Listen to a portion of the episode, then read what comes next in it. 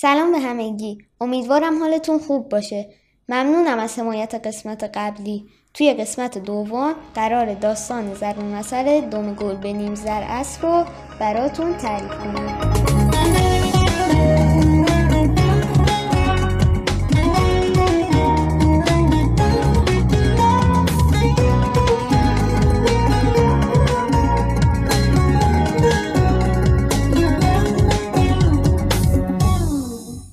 دوم گربه نیم زر است روزی بود روزگاری بود زمستان بود و هوا سرد. مردی ثروتمند با نوکرش توی اتاقی گرم نشسته بود. مرد که آماده می‌شد به مهمانی برود با خودش گفت نمی‌دانم برف و باران میبارد یا نه. اگر باران ببارد باید لباس مناسب تری بپوشم. بعد رو به نوکرش کرد و گفت آهای پسر بلند شو برو ببین باران میبارد یا نه.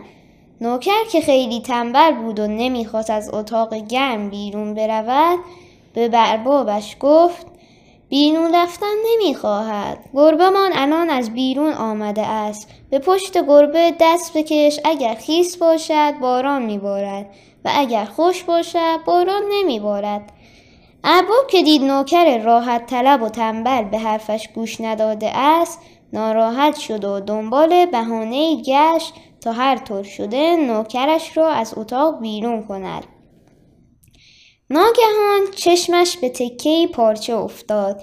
به نوکرش گفت من باید دو زر از این پارچه را امروز برای میزبانم ببرم.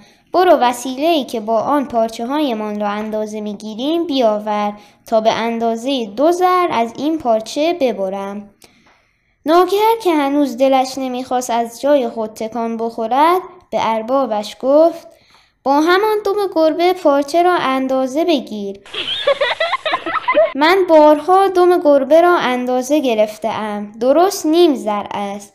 چهار تا دوم گربه می شود دو زر. ارباب دیگر حسابی عصبانی شد و به سر نوکرش داد زد. لاغر برو سنگ یک منی رو بیاور تا با آن گندم ها رو وز کنم و برای آرد کردن به آسیاب بفرستم. نوکر پیش خودش گفت کارم ساخته است. اگر گندم را وز کند توی کیسه میریزد و در این هوای سر به من می‌گوید گندم را به آسیاب ببرم. کم بود جن و پری یکی هم از دیوار پرید. باید هر طوری شده از این تصمیم پشیمانش کنم.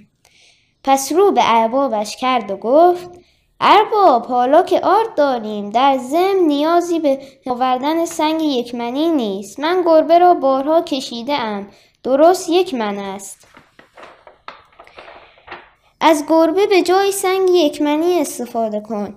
ارباب گربه را از اتاق بیرون انداخت و گفت این هم از گربه. حالا برو هم سنگ یکمنی را بیاور هم وسیله اندازگیری پارچه را. هم ببین باران میبارد یا نه. زود بیا که باید گندم ها رو هم به آسیاب ببری.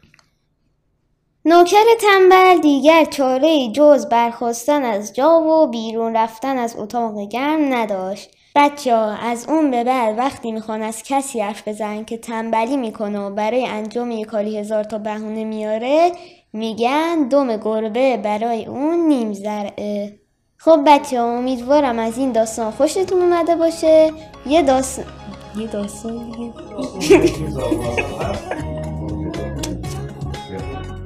خب بچه ها امیدوارم از این داستان خوشتون اومده باشه. توی این داستان یه ضرب مسئله دیگه هم هست.